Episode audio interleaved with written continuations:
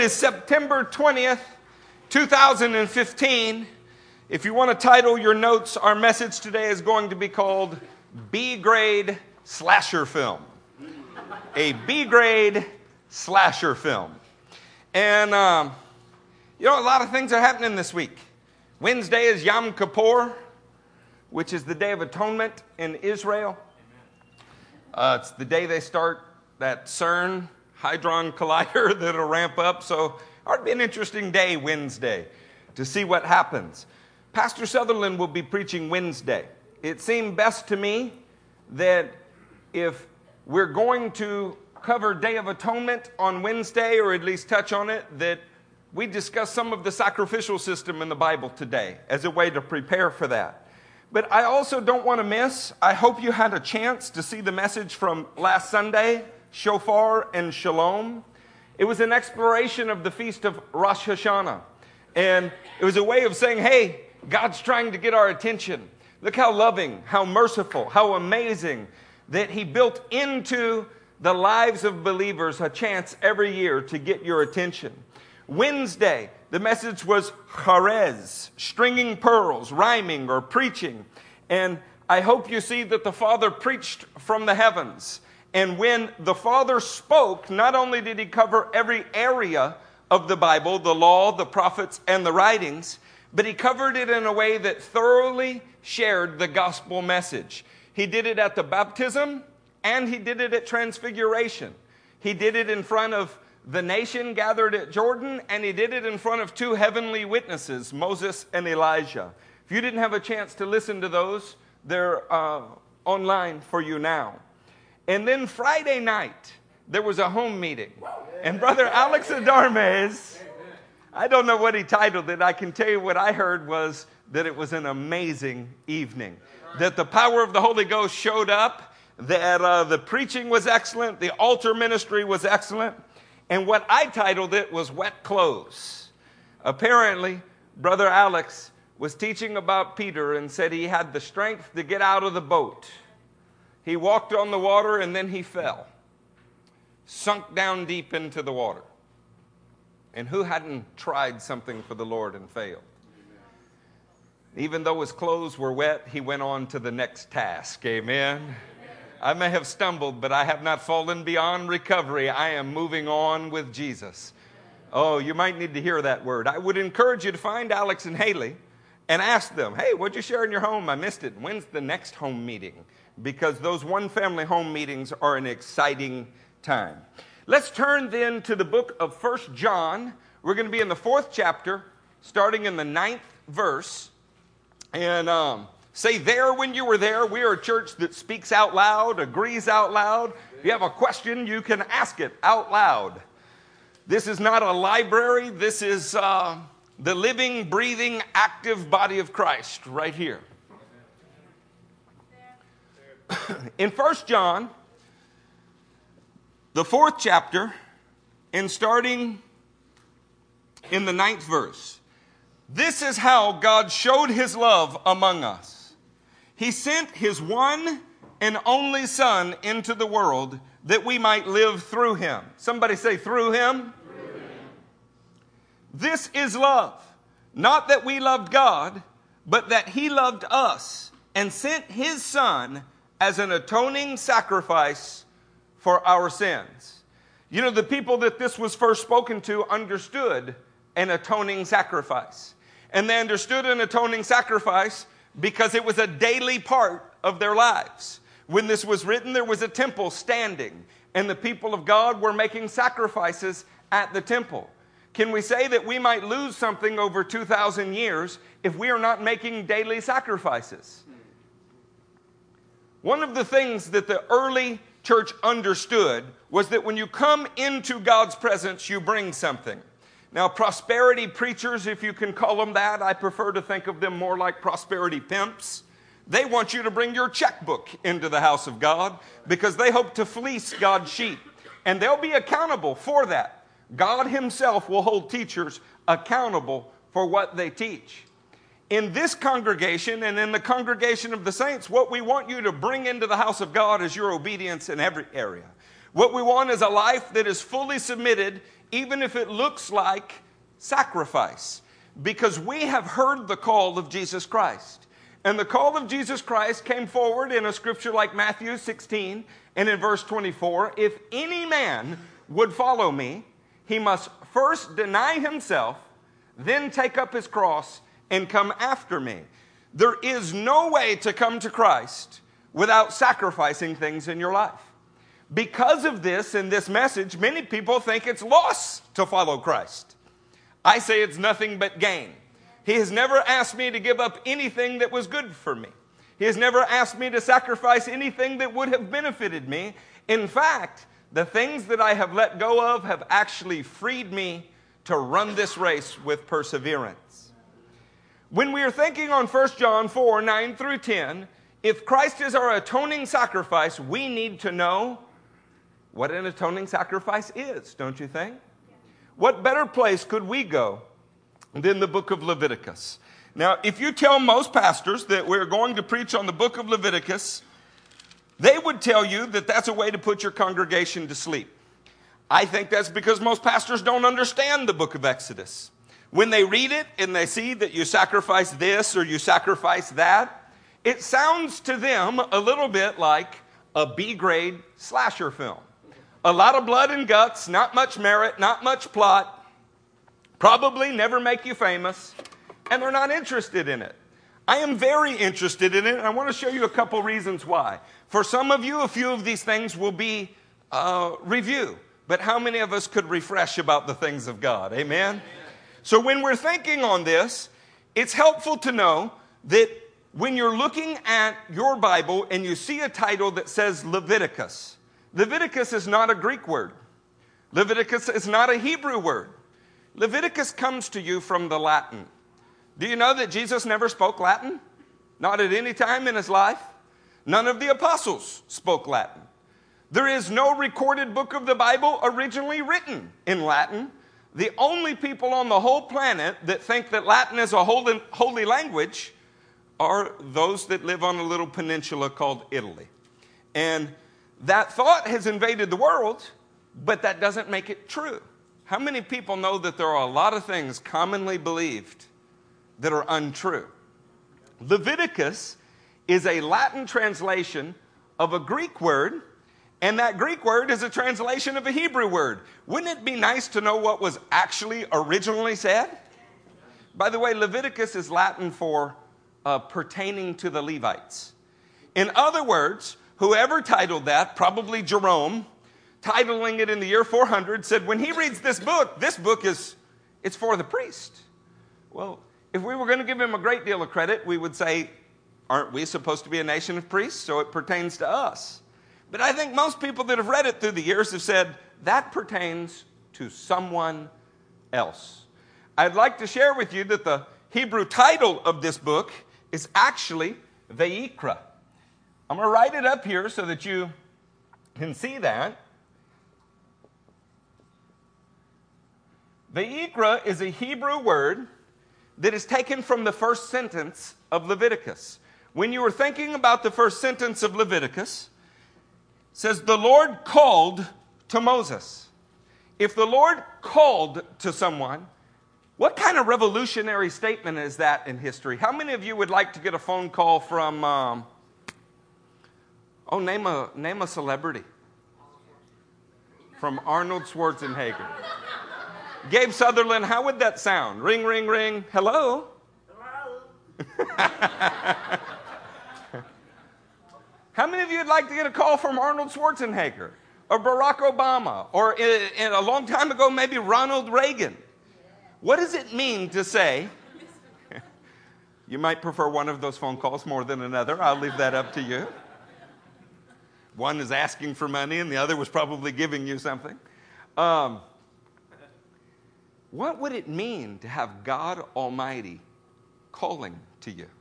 In fact, the book of Leviticus comes at a place in the Bible that if you put the Hebrews named their books based on the first line in each Bible.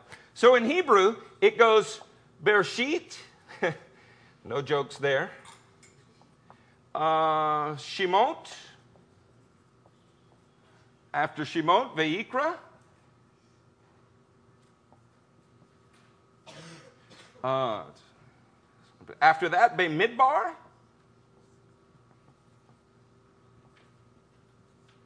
After Bamidbar, Devarim.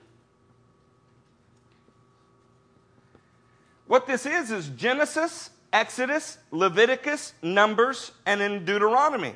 The first five books of the Bible actually tell a story in Hebrew, though. The first line of Genesis, in the beginning.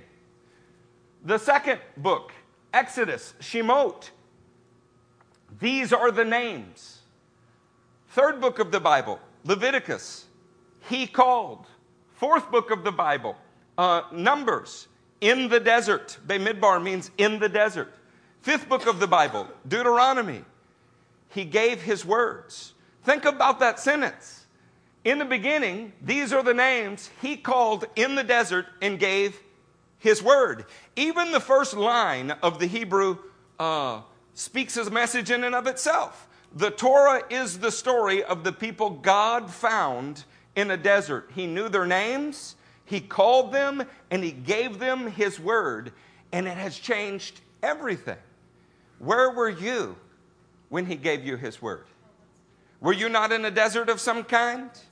Because if you got saved without being in a dry place, without being in a prison of your own making, I don't think you actually got saved. I think what happened is you added Jesus to a life that you were already pretty happy with. You didn't die to anything, so you can't be reborn to anything. That's called religion. That is not called being born of heaven or born again. But today I don't want to focus on the five books of the Torah as much as just the book of Leviticus, which means he called. Have you ever seen somebody screen their calls? I mean, let's just for argument's sake say somebody's calling for a donation from the Lions Club. You're in the middle of dinner. Do you take that call? Cody says no. Uh, let's suppose for a minute that Arnold Schwarzenegger called and wants you to be in his next movie. Do you take that call? You understand when you answer a call that says something about what you think of the person on the other side? What does it mean that God Himself is calling to you? I mean, what, what kind of story is that? Most gods would be unapproachable. And if you did approach them, what would you have to do to approach them? I mean, I've been to India eight times. You know what you have to do to approach those satanic, wicked gods? You have to hurt yourself in some way. You, you have to debase yourself in some way to approach those gods. The thing that people are worshiping that they call Allah and they say is God, but is no God at all. In fact, a better representation would be Satan and his pedophile prophet. What do you have to do to serve that God? Well, the most devoted among them uh, go to war with the rest of humanity. What would God require of you if He was calling you? What, what would that be? And how honoring would it be to have God Himself call your name? It's an interesting thing then, because that's not where this story stops. The Lord called to Moses and spoke to him from the tent of meeting. He said, Speak to the Israelites and say to them, When any of you brings an offering to the Lord, bring as bring as your offering an animal from either the herd or the flock. In these first few sentences, we don't just have God speaking and Him calling, we have something else. In Hebrew, that phrase, when any of you brings an offering, is actually korban. Some of you may recognize that because in the New Testament it's often untranslated. You can find that in uh, the Gospel of Mark.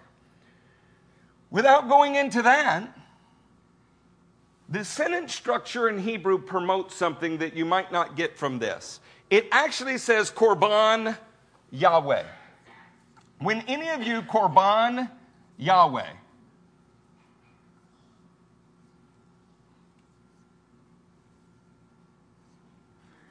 Yadhe Vavhe.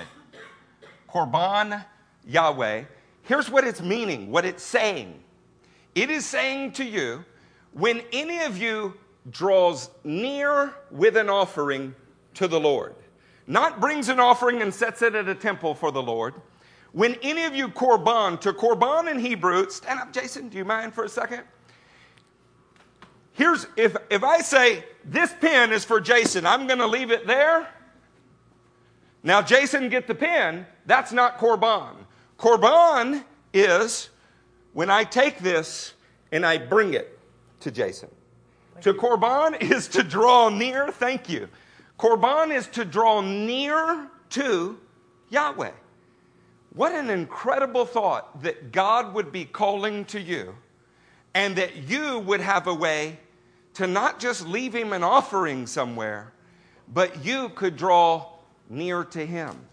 And by the way, this Yad He this, this word Yahweh, it's the covenant name of God. It's the God's name that says, I am that I am, that spoke to Moses out of a burning fire that didn't consume the bush. We're not speaking about a statue or a deity that you can find at a Vietnamese restaurant uh, that, that we serve fruit to every so often in a certain season. We're talking about the God who is raw existence, who has always existed, from whom and through whom everything that is created or ever will be created exists. That's an incredible thing. When you, a mortal man, mortal woman, could hear God's call and not just give something to someone representing God, but you could actually draw near to him. Anybody want to draw near to the Lord today? Come on, like wedding vows, say, I do. I do. When we see this in the scripture, it should draw our attention to the fact that God is calling to his people and that his people have a chance, a real chance, to actually come to him. You see this reflected in several New Testament passages. We're going to put James 4 8 on the screen. It's a scripture that many of you, even if you don't know where it's at, you quote it regularly. Come near to God, and he will come near to you. The idea is if you korban, if you come to God with an offering, he will do something. He will also close that distance and come to you. In fact, in our songs and stuff, and from some of our other translations, we say, draw near to God, and He will draw near to you. If you're really old school, Angel, you'll say, God is nigh thee, right? He's come near to thee. How about that? How about this one? Hebrews 10 22. In Hebrews 10 22, we see it explained like this Let us draw near to God with a sincere heart and full assurance of faith, having our hearts sprinkled to cleanse us from a guilty conscience, and having our bodies washed with pure water. This language is the language of someone who would be bringing a sacrifice to God. Or how about maybe the most basic? The first thing that Jesus really says in the Gospels when it comes down to it Matthew 4 17. Look at this phrase. From that time on, Jesus began to preach Repent, for the kingdom of heaven is. The concept of you being able to draw near to God or God near to you is explained in Leviticus through the terms Korban Yahweh there would be a time, there would be a way where you could hear God's voice and He would be beckoning you, come into my presence. Yo, that's special. You know what? That's a whole lot better than being promised a Rolls Royce if you give a ministry a few dollars in the plate. By the way, let's just clear this up. I don't like the prosperity gospel, could you tell? And if it really works the way that those charlatans say that it works, why don't they send their money to you and let God send them a sevenfold return? Why does it only work in one direction? Okay? I don't want your money. Jesus Christ wants your obedience in every area of your life. Your money is such a small part of that. Okay? Um, I want you to draw near to the Lord because I know that when you draw near to Him, something will happen. It'll change everything about your heart and life. The transforming power of the gospel so got hold of me that I've never been the same. I never will be the same. There is no going back because I know what it is to be in His presence. What if the most transforma- transformational thing that Jesus ever said is, You're going the wrong way, you need to turn around? That's all the word repent. You're going the wrong way. You need to turn around because the kingdom of heaven is near. You can draw near to it, you can enter into it. In fact, you can be enveloped in it so that its dominion, its rules, its government shape everything about your life. You might even become an ambassador as a part of an embassy. You're in this world, but not of it. You're ruled from another place. One of the shameful things about the American church is that when you go into it, it's often nothing like the kingdom of God.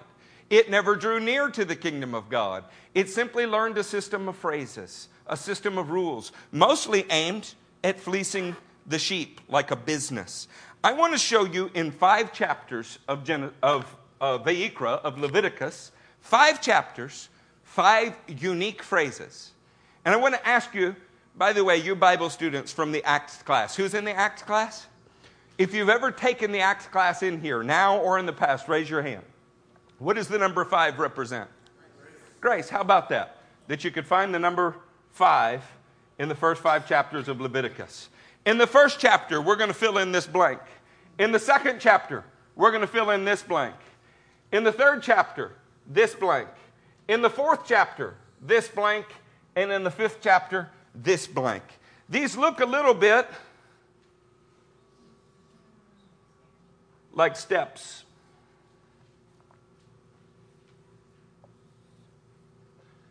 An artist, I'm not, obviously, right? Sebastian, you wouldn't let me in your school, would you? He's an administrator of an art program, the admissions administrator.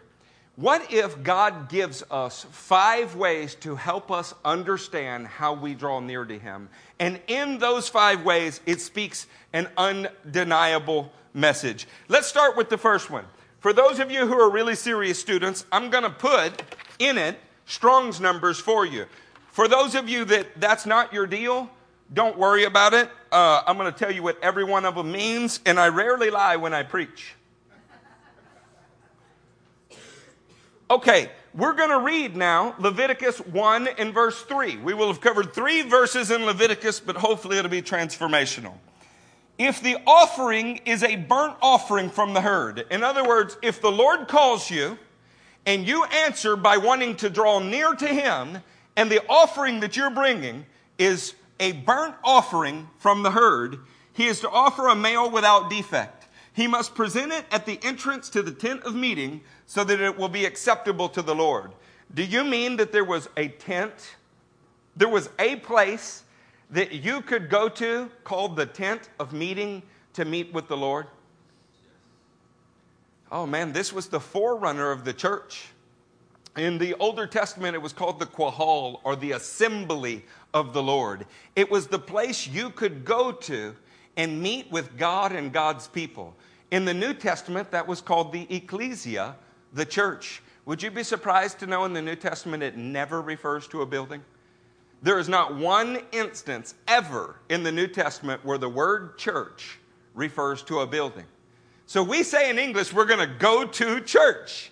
We're at the church. their seats in the church. But the New Testament says, you guys, you are the church. You simply happen to meet in this building. This building is not the church. The building is lifeless. The church is full of life.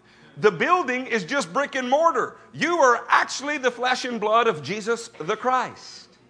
How important is it that we represent him well? The very first offering in Leviticus is called an olah. Somebody say that. Olah. Not ole. Olah. When you're thinking about this, an olah is a burnt offering. And it's an interesting thing that it's the very first one that God uh, describes because in Leviticus 1 3, when he uses the word olah, it means steps it means ascending. If you're a Cheech and Chong fan, don't admit to it. Don't laugh out loud. Or up in smoke. Now, what are y'all doing over there? We're not supposed to laugh out loud at that. Olah means if you're going to bring an offering that is a burn offering, an offering of stepping up, an offering of ascending, or an offering of up in smoke. I want you to do it at the tent of meeting and it will be acceptable to me. Now, picture the imagery here. You're going to take a bull or a sheep or a goat or any one of two kinds of birds, uh, a dove or a pigeon. And this innocent animal is going to die. You're not going to die, but the innocent animal is going to die. And you're going to bring it. And since you can't see God, when you ask a child, Where's God? what do they do? Everybody do that. See, now you're pseudo charismatics. You got at least one hand up. Now, an interesting thing about up uh, we have at least one young lady from Scotland in here. We have at least one young man from Egypt in here. We have at least one beautiful princess here from Tanzania. We got people from all over the ivory coast of Africa, all over the world in here. And if we're all standing on a sphere pointing up, we're pointing in different directions, aren't we? So, can we say up is more of a concept than a direction? Yes. What if that offering, as you lit it on fire and you saw the smoke go up and disappear, was a way of saying, Lord, I know that you're allowing me to come near to you in my heart. As I see this smoke disappear, I'm imagining myself in your presence. What if the first step in coming to the Lord was believing that when He called and asked you to come near, you actually could? That doesn't sound like an angry, vengeful God who is trying to smite you, does it? What if the book of Leviticus that preachers have railed on for centuries, saying it's blood and guts and it's to bind you up in sin, was actually meant to free you? What if they misunderstood it? How many of you own a Bible? I'm not going to ask you how many of you read it this week, but I'm simply going to say we live in a time period where you might not be able to trust everyone with an open Bible who says they're preaching from it. In this very town, I hear heresy regularly, and it's loved People with itching ears are devouring it, building ever bigger buildings, but it doesn't make it any more correct. God wanted you to be able to ascend, to go up in the smoke, at least in your thoughts. Could we put Colossians 3? And in Colossians 3, verses 1 through 3, in reference to this Olah offering. Since then, you have been raised with Christ. Set your hearts on things above where Christ is seated at the right hand of God. What if Olah taught you to set your heart in the heavens?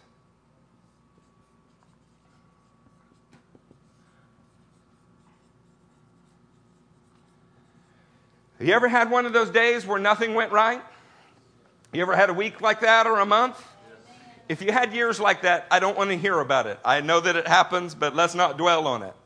I um I have a, a, a dryer, and like most men who buy things, I think I bought it like last year, but my wife tells me that it's been eight or nine years. and I think what that means is at least once last year I walked into the same room where it was. it wasn't working before I went to Romania, and astonishingly, it wasn't working when I came back from Romania. And then when I went to Mexico, it was not working. And when I came back from Mexico, it was not working. So before we go to Suriname, I thought we better get it working. And I happen to have a good friend who's an electrician. And um, I had gone through, I, I changed every part that could be changed. And I don't like to concede to Matthew that, that it's an electrical problem because when Matt looks at anything, it's an electrical problem because he's an electrician. We can be working with a gas powered chainsaw and Matt is drawn to the spark plug. There's just no way around it. And would you, would you guess he found an electrical problem? There was a thermal coupling uh, that, that, that sounds like Star Trek to me, thermal coupling. Okay? There was a thermal coupling that went out, and because it went out, um, well, we had no heat. And because we had no heat, we were living in a loveless marriage there for a little while. and um, so Matt helped me fix that, you know, and and we got it fixed and we ran a load through it and we were so excited that um, woke up the next day to do all of these, you know, mountains of laundry and um, and the, the washing machine broke. Sometimes when you set your mind on earthly things, it's got a way of just pulling you deeper and deeper and deeper. Okay? Uh, y'all read those little charts of Murphy's Law? Well, God's law is not like Murphy's law. God's law actually elevates you, it revives you, it breathes life into you. Murphy's law, while it may seem true, has never helped anybody. You know what I mean when I say Murphy's law? Like the only one who can't read a map is also the one with the best negotiating skills, those kind of laws. Um, Murphy's law says if it can go wrong, it will go wrong. God's law actually says if you set your heart in the heavens, it's possible to draw near to God and Him to you. Now, which would you prefer? Does anybody in this congregation want to be closer to the Lord? Yes. See, with all of my heart, that's what I want. I don't really care what it takes. I would be willing to, to do what the gods in India require of their people. I would make an excellent Muslim. That whole thing is based on carnality. Every bit of it. You can lie when you need to. Uh, the whole sensual promises in the afterlife. And the very best part is you don't turn the other cheek, you hurt people. What lost man would not love that religion? It's because it's satanic. Did I say that enough? Okay, I just wanted, and, and by the way, we put these on the World Wide Web. Can I say that we're not scared? There is no fear in us, not, not anywhere. We're living a life for Christ. What if what Jesus wants of us is to set our heart in the heavens and ascend to Him? And the first place you really see that is in the book of Leviticus. Could you turn to the second chapter? Let's read the second chapter and start in verse 1. We'll put 1 on the screen.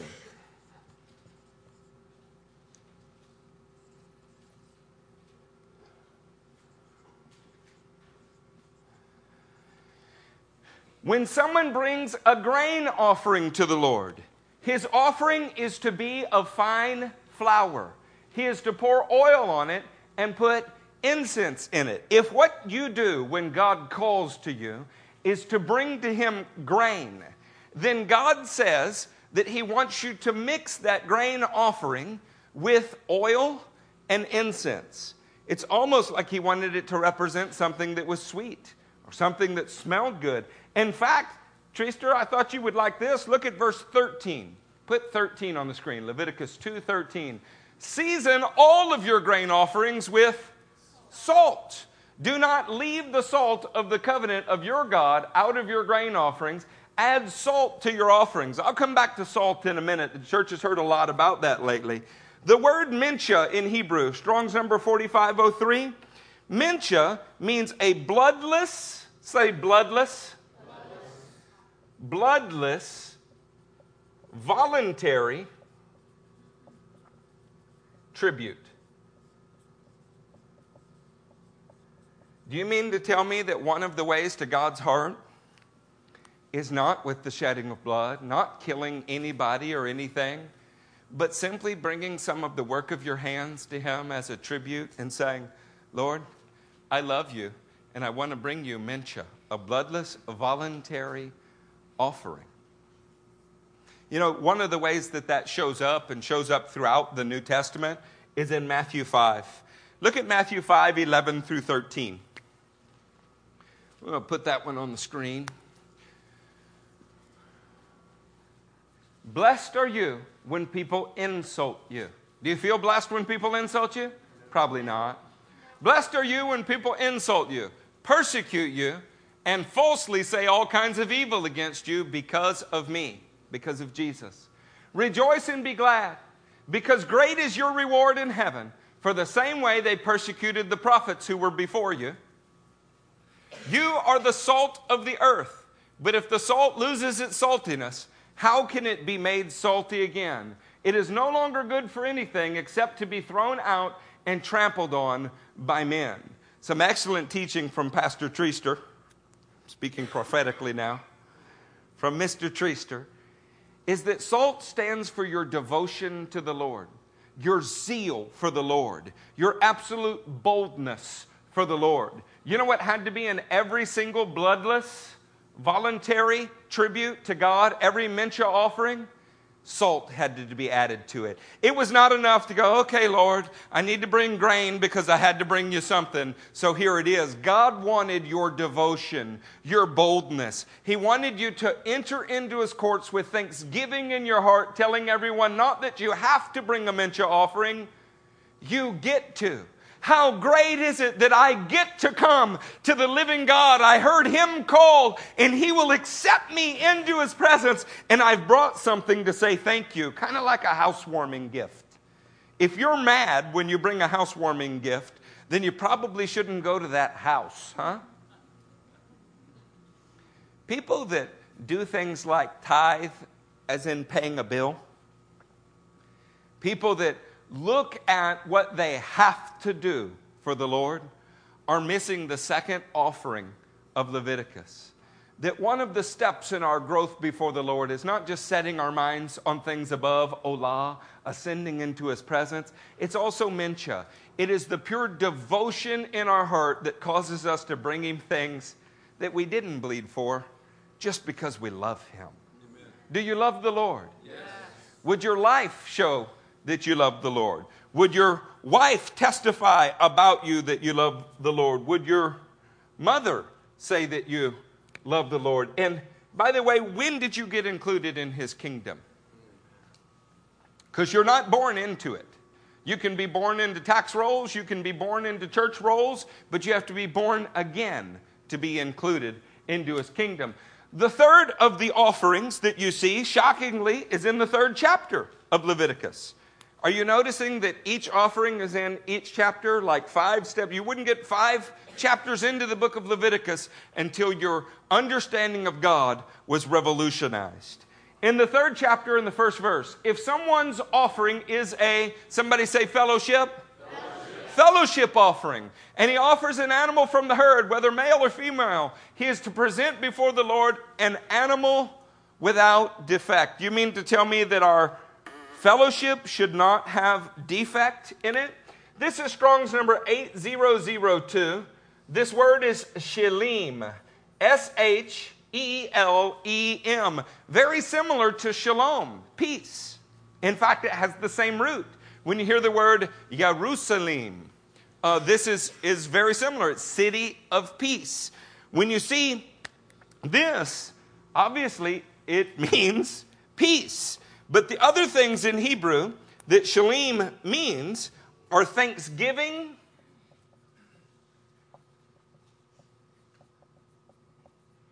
and fellowship.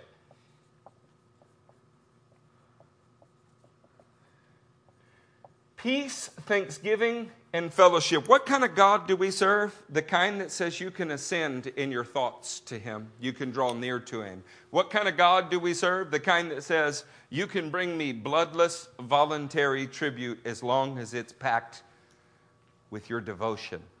What kind of God do we serve? The kind that says, I really want there to be peace, thanksgiving, and fellowship between us.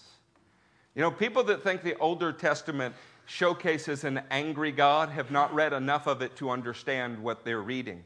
And they may be listening to a six foot tall icicle preaching from behind a podium that hides his character. Because what happens when you read the Older Testament is you see that the living God waits hundreds of years to judge sin. You see that he is patient beyond description, that he is loving in a way that no man has ever come close to outside of Jesus the Christ. What you see in the Older Testament is it's exactly like the Newer Testament, it's God's Word. There are no divisions in it. Step number one, we're going to ascend. We're going to set our hearts in the heavens. Step number two, we are going to add devotion or salt, even in the areas of bloodless voluntary tribute. Step number three, God wants to have peace, thanksgiving, and fellowship, but He says it has to be without defect. Say that with me without defect. Have you ever been in the same room with someone, but you were not really in the same room with them? Now, those of you who didn't answer that, I'm assuming that you're single because you married people know exactly what I'm talking about. You've been laying in the same bed, but you're on different planets, backs to each other, you know, hands under your head. You are not going to turn that direction, not going to speak if it kills you, and it is killing you. God doesn't want a relationship with you like that. He doesn't want your relationships to be like that. He doesn't want you to have walls between you and your neighbor. It builds a ceiling between you and him. He actually wants you to be at peace with him so that you're okay to be at peace with everyone else. The third offering in the, in the chapter 3 of Leviticus is actually how to have peace, thanksgiving, and fellowship with God. And can I tell you what happens when you have peace, thanksgiving, and fellowship with God? You start to have it with your fellow man. You want to know how I know that Islam does not teach you to be in right standing with God? Because they're killing people all over the world. Amen. Every country I go to, it's a problem. And in this country, we insist on saying it's a religion of peace despite all proof to the contrary. Every bit of it. And we talk about moderate Islam all of the time. It's moderate, it's moderate. Was Muhammad moderate or not? No. Well, how can you follow Muhammad as a moderate if Muhammad was not moderate? Okay? Now, I love Muslim people, just like I love homosexual people. And I love transgendered people. And I love people of every kind, every variety of sin because they can be encountered by the power of God that will blow the doors off of their sinful philosophies. And in the name of Jesus, they walk out new creatures. And we see it all the time. We have former Muslims in here, former homosexuals in here, former sinners of every kind in here.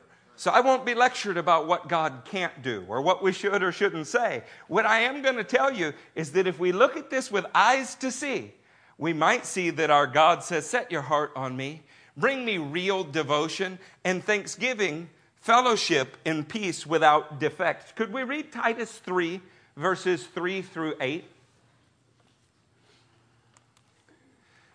At one time, we too were foolish, disobedient, deceived, and enslaved by all kinds of passions and pleasures. We lived in malice and envy, being hated and hating one another.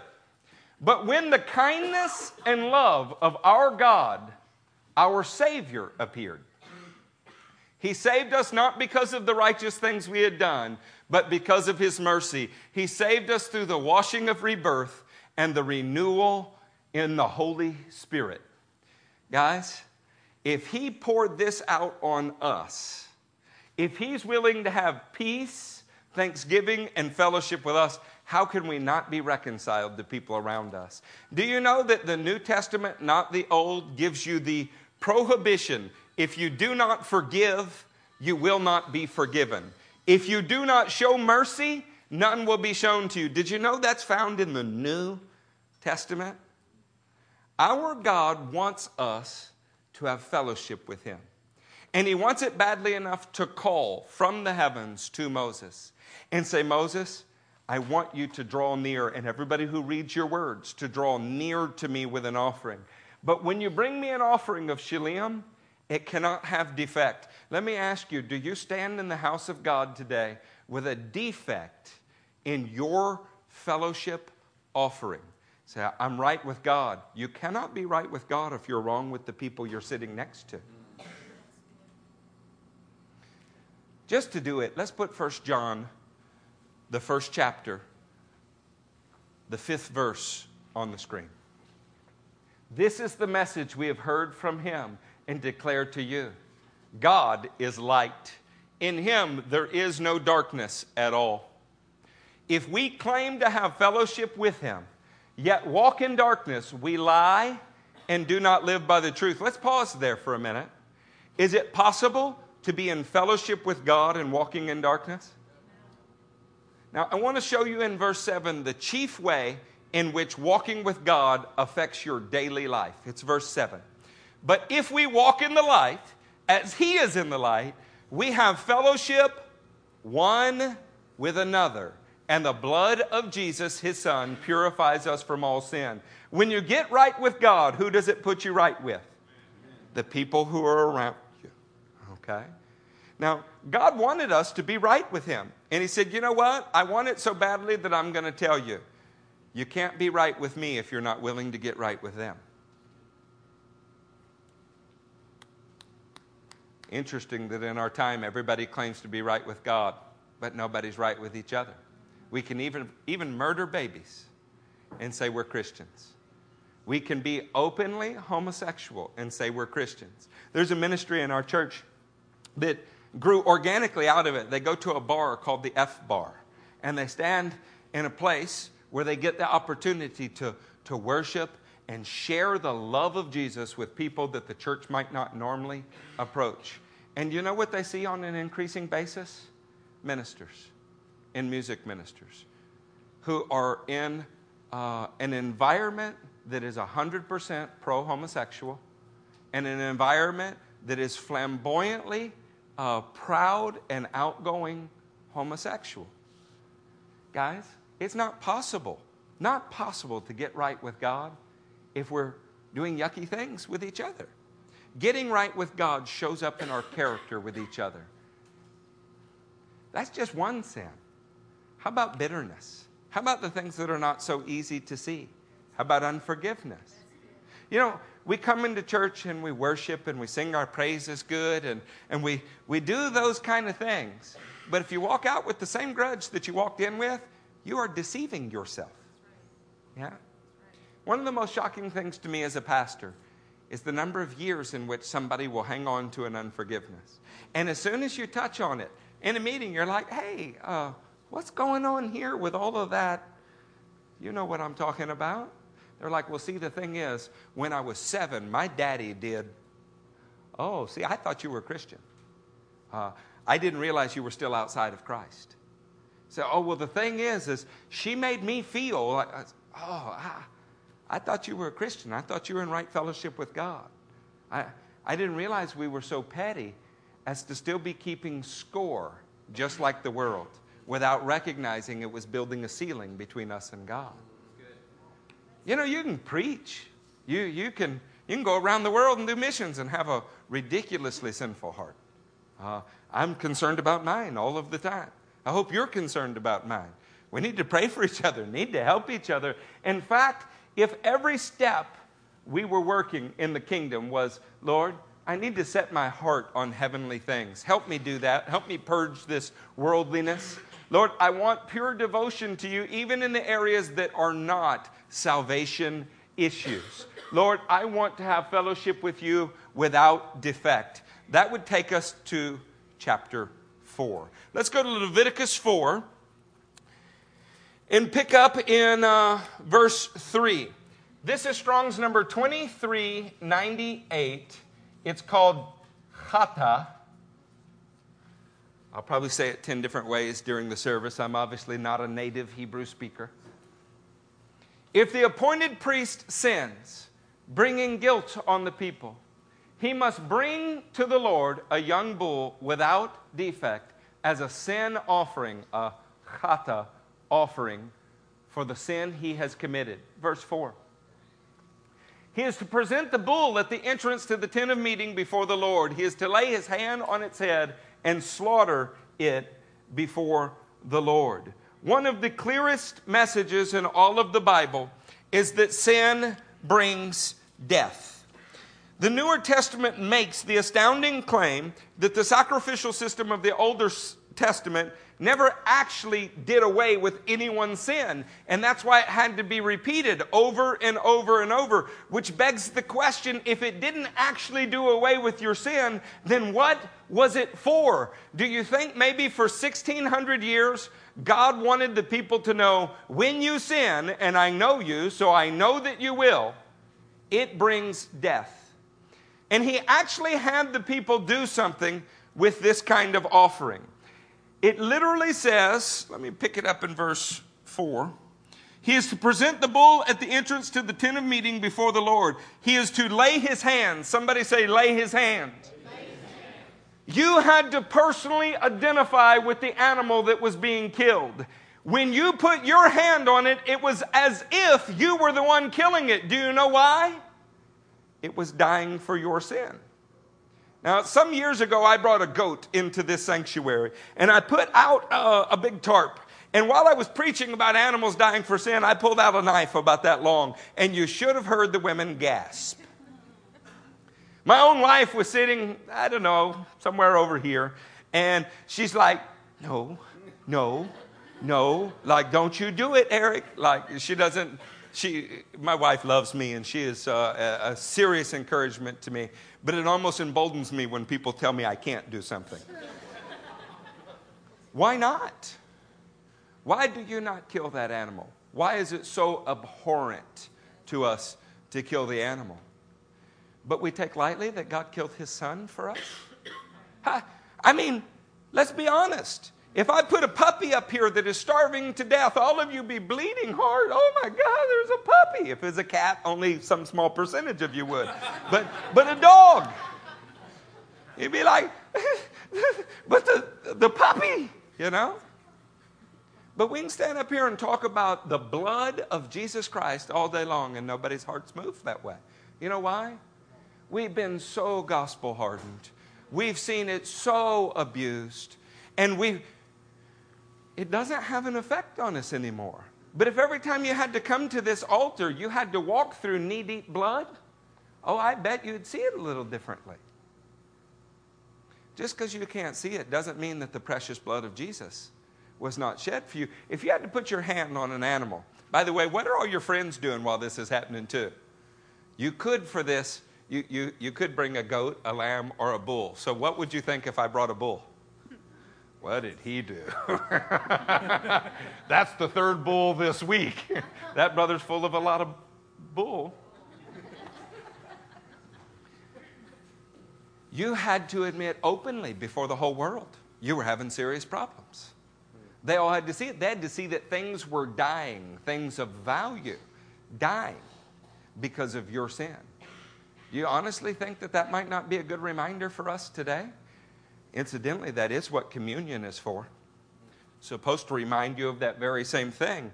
When you think of chata, please think of laying your hands, a personal responsibility. But let's, let's actually read 1 Peter 2 24. By the way, if you want to know what uh, means in Hebrew, it's to miss, to lead astray, or condemn. So if you missed what God wanted, if you were led astray, or you have become condemned, this was your offering. Are y'all in 1 Peter 2? He himself bore our sins in his body on the tree, so that we might die to sins and live for righteousness. By whose wounds? By whose wounds? Oh, come on, church, all of you. By whose wounds? By his wounds, you have been healed. See, for this to really mean something to the people, you have to have a serious personal identification for, with him, or else it's just like some guy somewhere died for me. But if your hand was on his head, if you were driving the nail because it was your sin, not the sin of the world, your sin, how seriously would you take it? And why does God put this in Leviticus? Because in the first chapter, setting your heart on heavenly things would cause you to ascend towards the Lord in your thoughts, being devoted to Him in bloodless voluntary tribute, even the things that are not salvation, you just wanted to get close to Him. You would actually hear His call saying, Look, I want peace with you and you to have peace with everyone else, but it has to be peace without defect, not like our Iran deal, right? Peace uh, at all cost might cost you all. I mean, that is one of the most ridiculous things that I have ever seen. And if you're not praying for the welfare of our country, you must have your head in the sand because judgment is written across our nation. But let's deal with us for a minute. To have fellowship with God, it would have to be without defect. Your relationship with others comes into play. Then he would say, Look, if you've come to the place where you are condemned, you have missed my goodness for you. If you've been led astray, I want there to be an offering for you to be able to deal with your chata, your sin. Does that sound like a God who is angry? It sounds like four steps to get close to Him. It sounds to me like it's mercy on every single chapter. By the way, what's going on in the world in 1600 BC? I mean, what are the other gods, so called gods, requesting of their people? Well, to get close to Molech, you had to burn your son in a fire. That's what you needed to do. To get close to the Ammonite god, I, I, I can't even say some of the things that those people did. Read your Bibles, it's disgusting. I mean, they hurt men, women, and children, and usually sexually. The whole world's not changed a lot. By the way, if you're part of a worldwide institution that is internationally renowned for hurting children, sexually abusing children, consider whether or not you can associate that with Christ. Because Jesus didn't do those things. People say the church, the church has sinned, the church has done this. No, no, no. A political institution masquerading as the bride of Christ may have done those things, but the bride of Christ didn't do them. The difference between Islam and Christianity is that pure Islam, you act like Muhammad. And when you act like Muhammad, you cut people's heads off and you go to war. Pure Christianity is when you act like Jesus and he loved his enemies. Those are dramatically different things. The fifth one might be the most important for us today. Interestingly enough, it's the simplest to understand. It's called asham. When you're looking at asham in your Strongs, it's 816 and 817. This is a very unusual sacrifice. It comes last. It's like the last ditch effort to help you get right with God. When you're thinking of asham, we might pick up in Leviticus 5, starting in verse 5. Are y'all there? When anyone, say anyone, is guilty. That word is asham. Asham quite simply means guilty.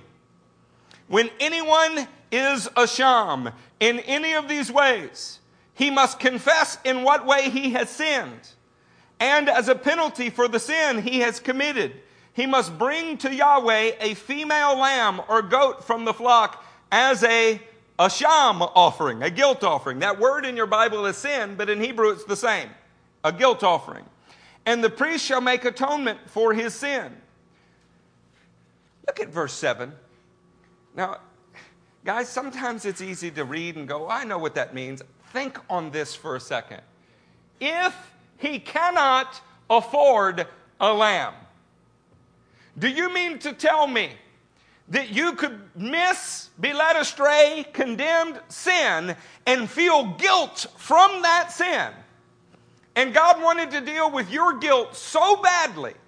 He wanted you to be able to get right so badly that if you could not afford what He said to bring, He's going to offer you an alternative. Look, for only a thousand dollar offering, you can be a diamond level whatever and go on us, go on a trip with us to so and so, and even have lunch with the pastor. The heart of God the heart of God was if you can't afford what I'm telling you to do, because I love you and I desperately want you to be free from guilt, if you can't afford it, he is to bring two doves or two young pigeons to the Lord as a penalty for his sin. One for the sin offering and the other for the burnt offering. Let's go to the next verse. He is to bring them to the priest. He shall first offer one as the sin offering. He is to wring its head from its neck, not severing it completely. And is to sprinkle some of the blood of the sin offering against the side of the altar. The rest of the blood must be drained out at the base of the altar. It is a sin offering. The priest shall then offer a burnt offering in the prescribed way and make atonement for him and the sin he has committed, and he will be what is it worth to know that you are forgiven? What would that be worth?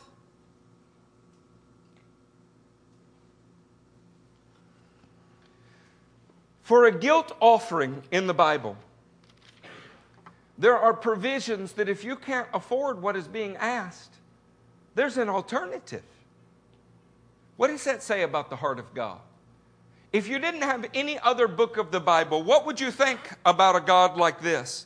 Do you think that perhaps when we're reading about Asham, we might have in our mind something like 1 Timothy 2 3 through 6? Tell me when you're there.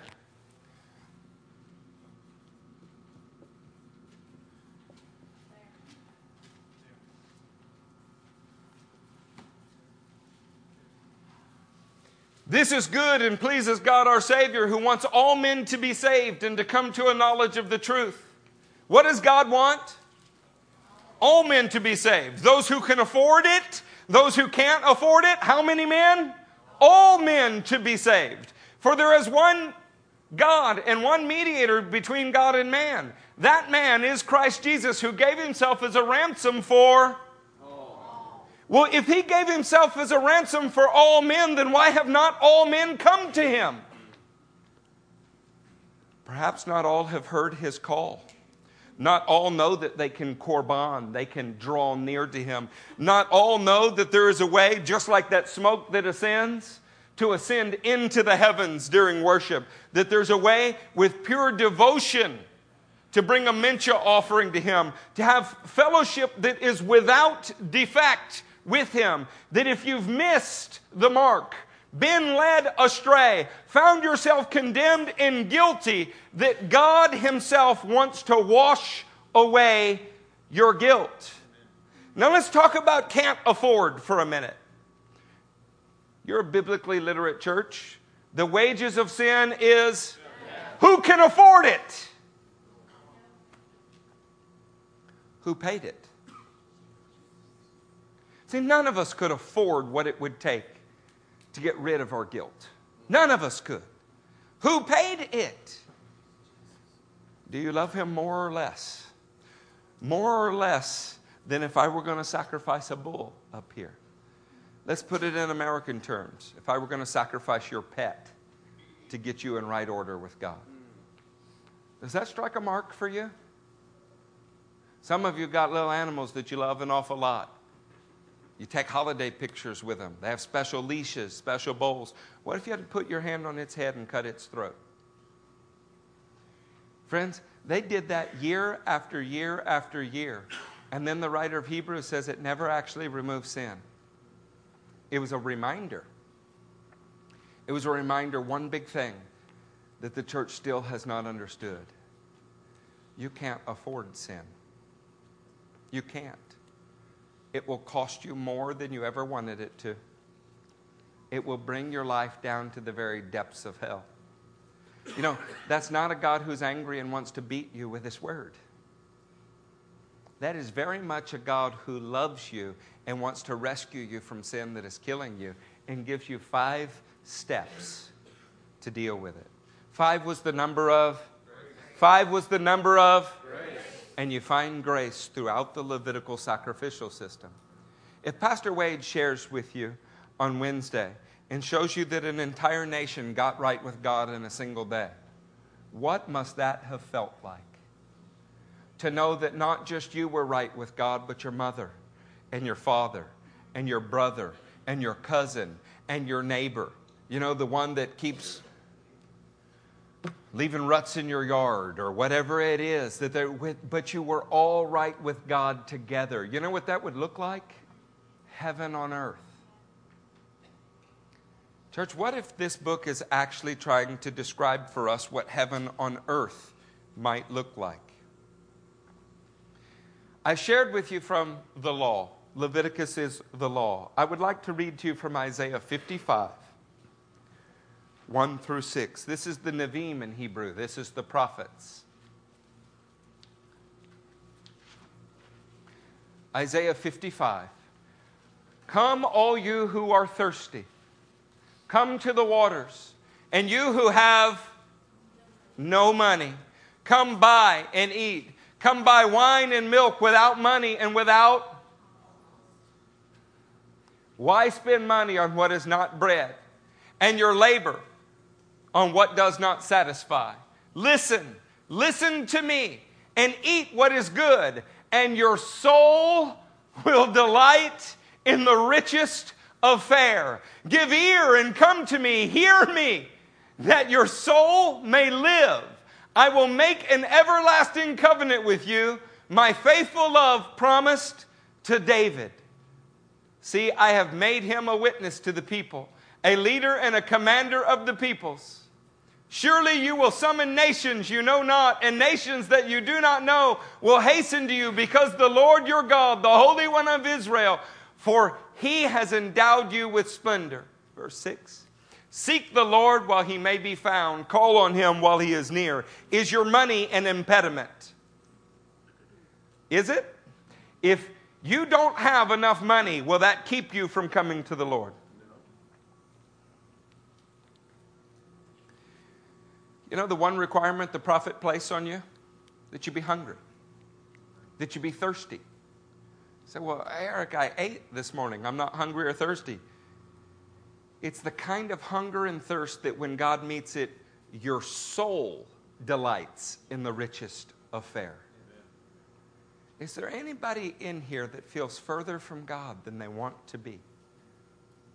Is there anybody in here who can feel the Lord calling you, but you just didn't know how to come near? All of the Bible is one unified message trying to draw you in that way. You've heard it from the law. You've heard it from the prophets. In Psalm 51 and verse 17, a single verse from the writings completes the entire testimony of the Older Testament. The sacrifices of God are a broken spirit a broken and contrite heart, O God, you will not despise. What is God really looking for when He tells you to bring an olah, a mincha, a shalim, a chata, a, asham? He's looking for you to be broken over your condition and hunger for better. He knew you couldn't afford it.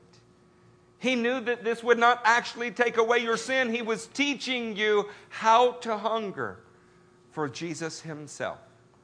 And we have the unmitigated nerve to take that for granted. So let me ask you since you came to your saving knowledge of Jesus Christ, has it been marked by obedience? Were you more on fire the first week you were born again or now? See, when you talk to Americans, we can't talk in terms of salvation because everybody believes themselves saved. We can't talk in terms of devotion because we believe that when we've accepted a certain creed, then we're sufficiently devoted. But the book of Vayikra says God is calling to us, and it's defined your response by a heart that is set in the heavens, devotion even in bloodless things, fellowship without defect, accounting for being led astray in sin or guilty. Would that describe you? Is your walk with the Lord shown out in actual steps daily? Or is that a metaphor so far removed from your life that you don't even understand it? Do you have actions that show the faith that you claim to possess? Or do you only have a family history? an announcement at an altar where some man other than God, a man, proclaimed you saved. See, the Bible actually says that nobody can do this in their own strength. We want to read Ezekiel 36. We're going to read verse 24, and we're going to close very shortly thereafter.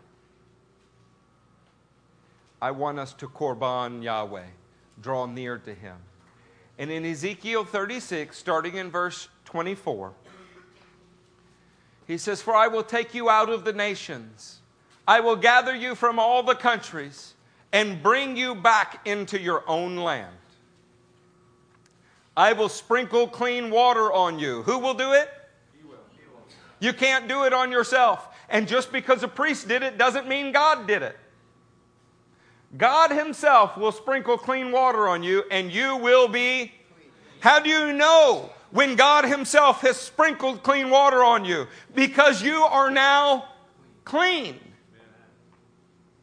If your salvation did not result in a conscience that is clean before God, if your salvation did not result in a new character before God, if your life is not so substantially different that you could be called changed into a different person, then you were never born again at all. And if you were born again, but have so corrupted your walk by missing the mark, being led astray that you've brought yourself into condemnation, we might need to ask God to sprinkle us again. I will cleanse you from all your impurities and from your idols. I will give you a new heart. Say, new heart. New heart. I will give you a new heart and put a new spirit in you. So let me ask you, modern Christian, when did you get your new heart? Not invite Jesus into your old ratty, sinful heart. When did you get a new heart?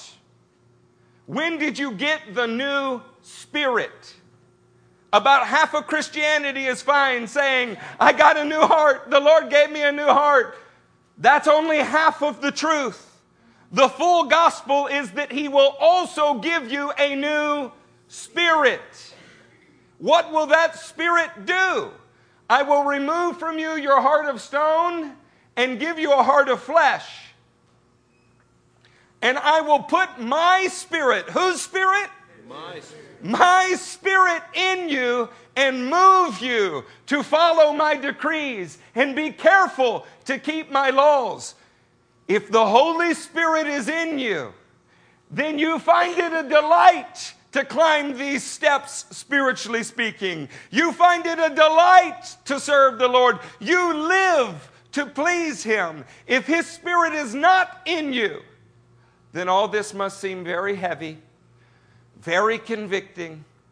And you know, I just don't feel better when I go there.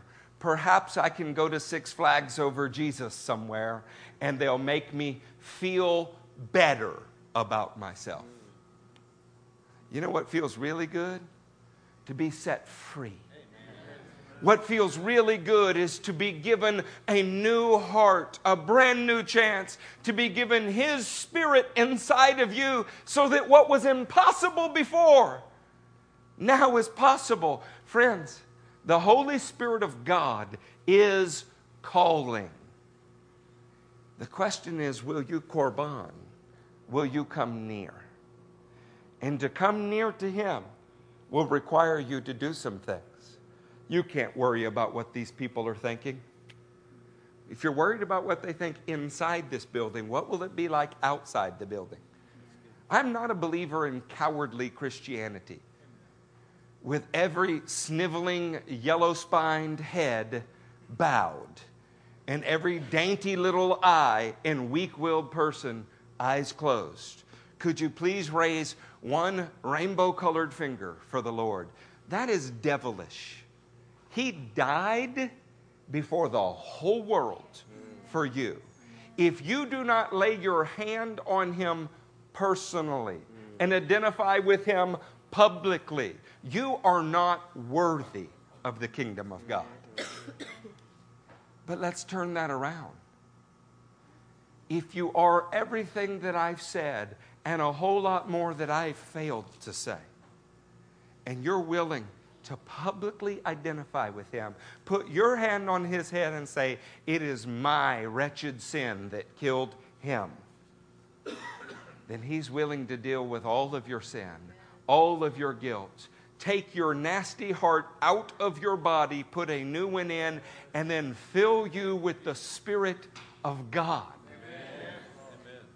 Hebrews, the 10th chapter, starting in the 19th verse, is the last scripture that we're going to quote to you today. Therefore, brothers, therefore, brothers, since we have confidence to enter the most holy place by the blood of Jesus, by a new and living way opened for us through the curtain that is his body, and since we have a great priest over the house of God, let us draw near, let us korban to God with a sincere heart, in full assurance of faith, having our hearts sprinkled to cleanse us from a guilty conscience, and having our bodies washed with pure water. Let us hold unswervingly to the hope we profess, for he who promised is faithful. Say he's faithful. He's faithful. What's he faithful to do? He's faithful to cleanse you, accept you into His presence, give you a new heart and a new spirit. Now, if you're offended with me, that's okay. I'm used to it. But hear the next verse. And let us consider how we may spur one another on towards love and good deeds. No pastor's job is to pet you with a pillow, to fan you and feed you grapes. Shame on those pastors that do not dress your wounds. A pastor's job is to spur you on to set your heart in the heavens, to challenge your devotion and say, Do you have enough salt in it? Or are you still the salt of the earth? To say, Is your fellowship without defect? Because if you're in right standing with God, He'll put you in right standing with your spouse and children and neighbors. To stand and say, Don't let anyone lead you astray, but if you have sinned, there is an advocate to say, don't dwell in shame. If you're in shame, God wants to wash it away. And this pastor learned all of those things from the first five chapters of Leviticus. I wonder what we would learn if we read them all. Could you stand to your feet?